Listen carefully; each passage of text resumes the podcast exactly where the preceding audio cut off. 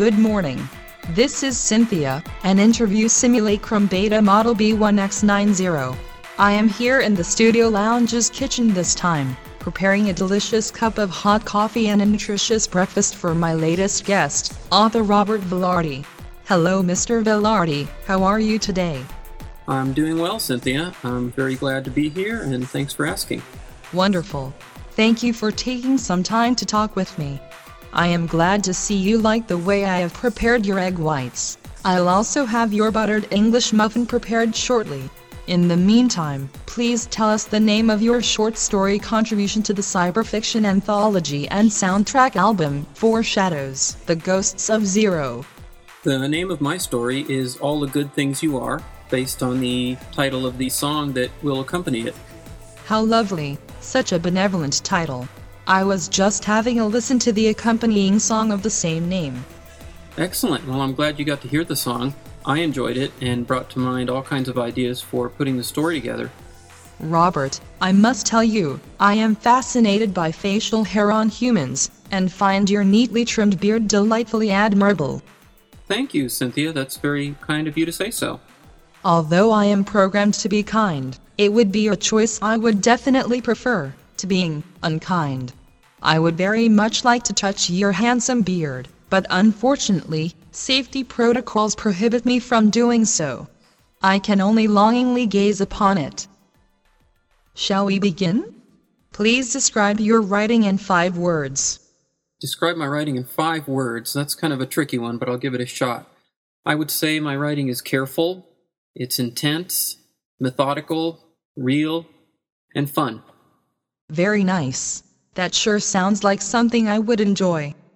Question number two What do you like most about being an author? Well, I enjoy being able to have my writing published and reach a large audience with all kinds of different ideas depending on what I happen to be writing about.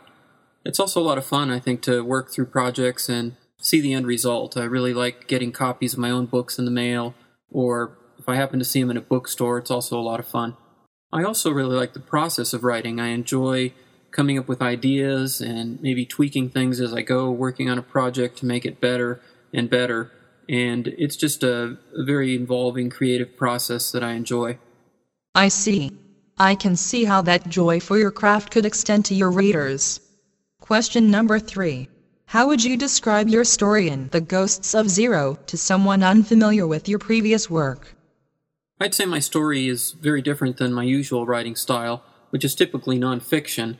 Uh, All the Good Things You Are, my story in Foreshadows, focuses much more on the darker side of human nature, uh, really exploring issues uh, related to what I would call philosophy of technology. Wow. I suppose it is then what humans consider to be ironic, in a way, that you are now conversing and waxing philosophic with technology. Question number four. Who are some of your favorite authors and what is it you like most about their work? I read extensively all kinds of writings fiction, nonfiction, classics, contemporary. So choosing some of my favorites uh, is kind of a challenge, but in general, I'd say I enjoy the writings of J.R.R. Tolkien, C.S. Lewis. Uh, in relation to my foreshadow story, Ray Bradbury, I think, was on my mind a lot. Uh, books like Something Wicked This Way Comes and uh, things like that. Uh, so there's certainly some of that influence too. Wicked. And the reason you like these writers? I like these and other writers because they are able to create self contained worlds, really, that uh, even though they may be in fantastic or imaginary settings, uh, they're still very human writers and they tell very human stories.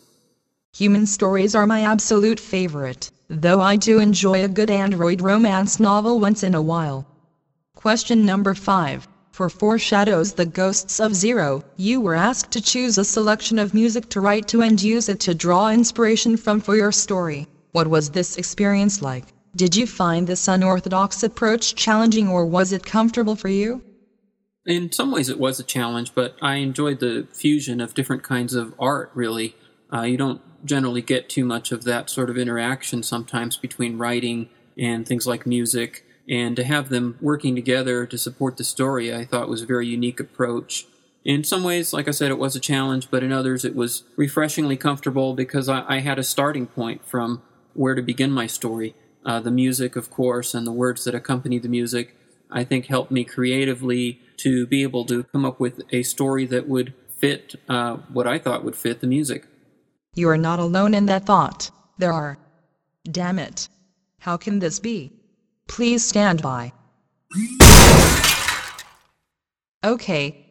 Synthia, that that's amazing. Uh, you're very strong. I, uh, you just crushed that toaster with, with just one little movement there. Uh, I'm not sure why you did that, but uh, certainly a, a real display of strength. Yes, I apologize for the interruption.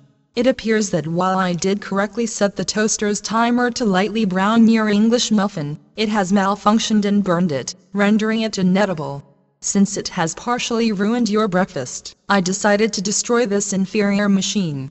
Here, have this delicious scone instead.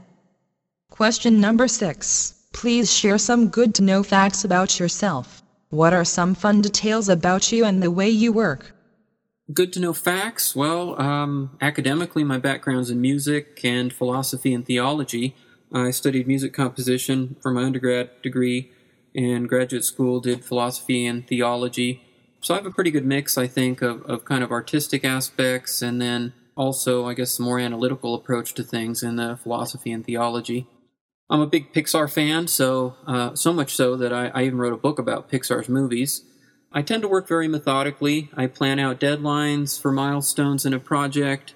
I'll uh, put up a lot of papers on the wall in front of me that will have information I need to have at hand for the project.